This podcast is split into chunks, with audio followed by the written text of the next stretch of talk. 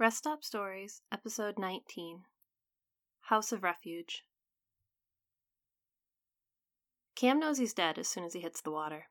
The surf is so cold that it knocks the breath from his lungs. He's barely able to grasp onto the life ring that was sitting on the floor of his sailboat when he set off this morning as he's pitched off the deck and into the icy water. But part of him is still in disbelief. Shipwrecks are something that happen to old timey sailors on long voyages. They're the stuff of the Flying Dutchman and the Mary Celeste, not something that happens to 25 year olds taking their dad's sailboat out for the day on a Cape vacation in 2021. And yet, here he is, being tossed around by the waves as he watches the capsized sailboat slowly sink under the water. He's wearing a life jacket, if only because his mother insisted before he left the house, and he's not going to upset his mother. That and the life ring are the only things that are keeping him somewhat afloat. The ship slides under the surf. Cam survives this, his dad is going to kill him. He takes a breath and tries to stay calm.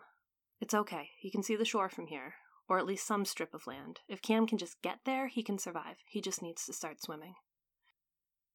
The wind billows and the waves toss him around, but once he has his goal in mind, he knows he can make it. He just needs to keep pushing toward the rocky little spit of land. It's less than a mile, and he was on the swim team in college. He'll make it. And he does. An hour later, Cam staggers to shore, falling to his knees on the rocky sand. He doesn't recognize where he is, but it doesn't appear to be a deserted island, so score one for him then. As he stands up and starts slowly walking up the beach, he notices a small shack up by the dunes. It's the only sign of life anywhere around him, and he hurries towards it, shoving aside the idea that it might be home to a murderer or something. If a murderer does live here, he's both absent and minimalist, the shack is tiny, with only a small bed and a table inside. Cam steps in and feels around for a light switch. Nothing. But there's a small lantern and a box of matches on the table. The last lingering light of day is still coming in, despite the heavy clouds of the surprise storm that sank his boat. Cam spots two cabinets and opens one. There's a towel and a single set of clothes inside. He strips off his clothes and dries off, then puts on the pants and shirt he found. They're huge on him, but dry and warm. Now that he's warm and dry, Cam decides to light the lantern. It casts a yellow glow over the shack, and for the first time, Cam notices a Bible and a note sitting on the table. He picks up the note. This is a hut of refuge, the handwritten note says. Rest here and be safe. Not a murderer's house, then, unless it's an extremely crafty murderer. But by now, Cam is too tired, sore, and hungry to care. So instead, he gratefully opens the second cabinet to find a few cans of beans, Ritz crackers, and water bottles. The beans are disgusting cold, but he's grateful for them anyway. His phone is long gone in the water, so he can't call anyone for help, and it's too dark to start walking down an unfamiliar beach again. So he knows his best course of action is to lie down and sleep, which he does before his head even hits the pillow. Fifteen minutes later, Cam opens his eyes to see a set of steel gray eyes looking back at him. The face is young, curious, and gone before he fully wakes up. He goes back to sleep. Shortly after that, he wakens to grizzled laughter, just long enough to see the sea captain of every cartoon he's ever watched flickering in the lamplight. He's gone as Cam blinks. This time he sleeps for what feels like at least an hour. When he wakes up, a man in a coral pink polo shirt toasts him with martini, then slowly fades away. They're just dreams, Cam tells himself, pulling the rough blanket tighter around himself. I'm traumatized, of course I'm having weird dreams. I just need to make it through the night and I can get help in the morning. The next time he wakes up, he hears music?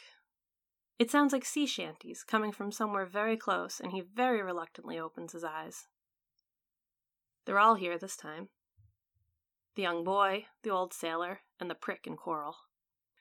They have their arms around each other in the lamplight, and they sing with full voices that stop as they all turn and see him watching. He's awake then, the old sailor says. Who the hell are you? Cam snaps, sitting up in bed. We're the ones who didn't get here, the boy tells him. Despite his terror, Cam frowns at him. What? Do you know where you are? Yeah, I'm in a hut on the beach, Cam replies. The hut of refuge, the old sailor says, a port of mercy for shipwrecked sailors. But I'm not a. Oh, please, the man in the coral shirt says, sipping his translucent martini. I would have said the same thing, but a sailboat or a yacht or an old time schooner, they all go down the same. But I made it, Cam says. I'm not dead. Am I dead? What does it matter? He's dreaming anyway. No, you lived, the old sailor says with a toothless grin. Don't be a fool. You made it to the House of Refuge. You made it when we didn't, the yacht captain says. And that's worth celebrating, the boy pipes up. They start to sing again, a song of salt and brine and days of old. Cam doesn't know the song, but that doesn't stop him from singing along as he drifts back to sleep. When he wakes, the hut is quiet and the lamp is burned out, but the early morning sunshine is streaming in the dirty window. He stands up and stretches as he looks out over the quiet ocean. Yesterday's storm is gone, leaving behind a warm summer morning. His clothes dried overnight, so he quickly removes the battered old clothes he's wearing and leaves them lying on the neatly made bed, with a quick whisper of thanks to whoever left them there. Cam opens the door and is greeted by a cool brush of gentle air. He steps out onto the sand and looks around, half expecting to see one or all of his phantom visitors from last night. But the beach is empty. He starts to walk, the beach silent except for the sound of crashing waves. Thank you for listening to Rest Stop Stories. We'll be back next month with another story for you.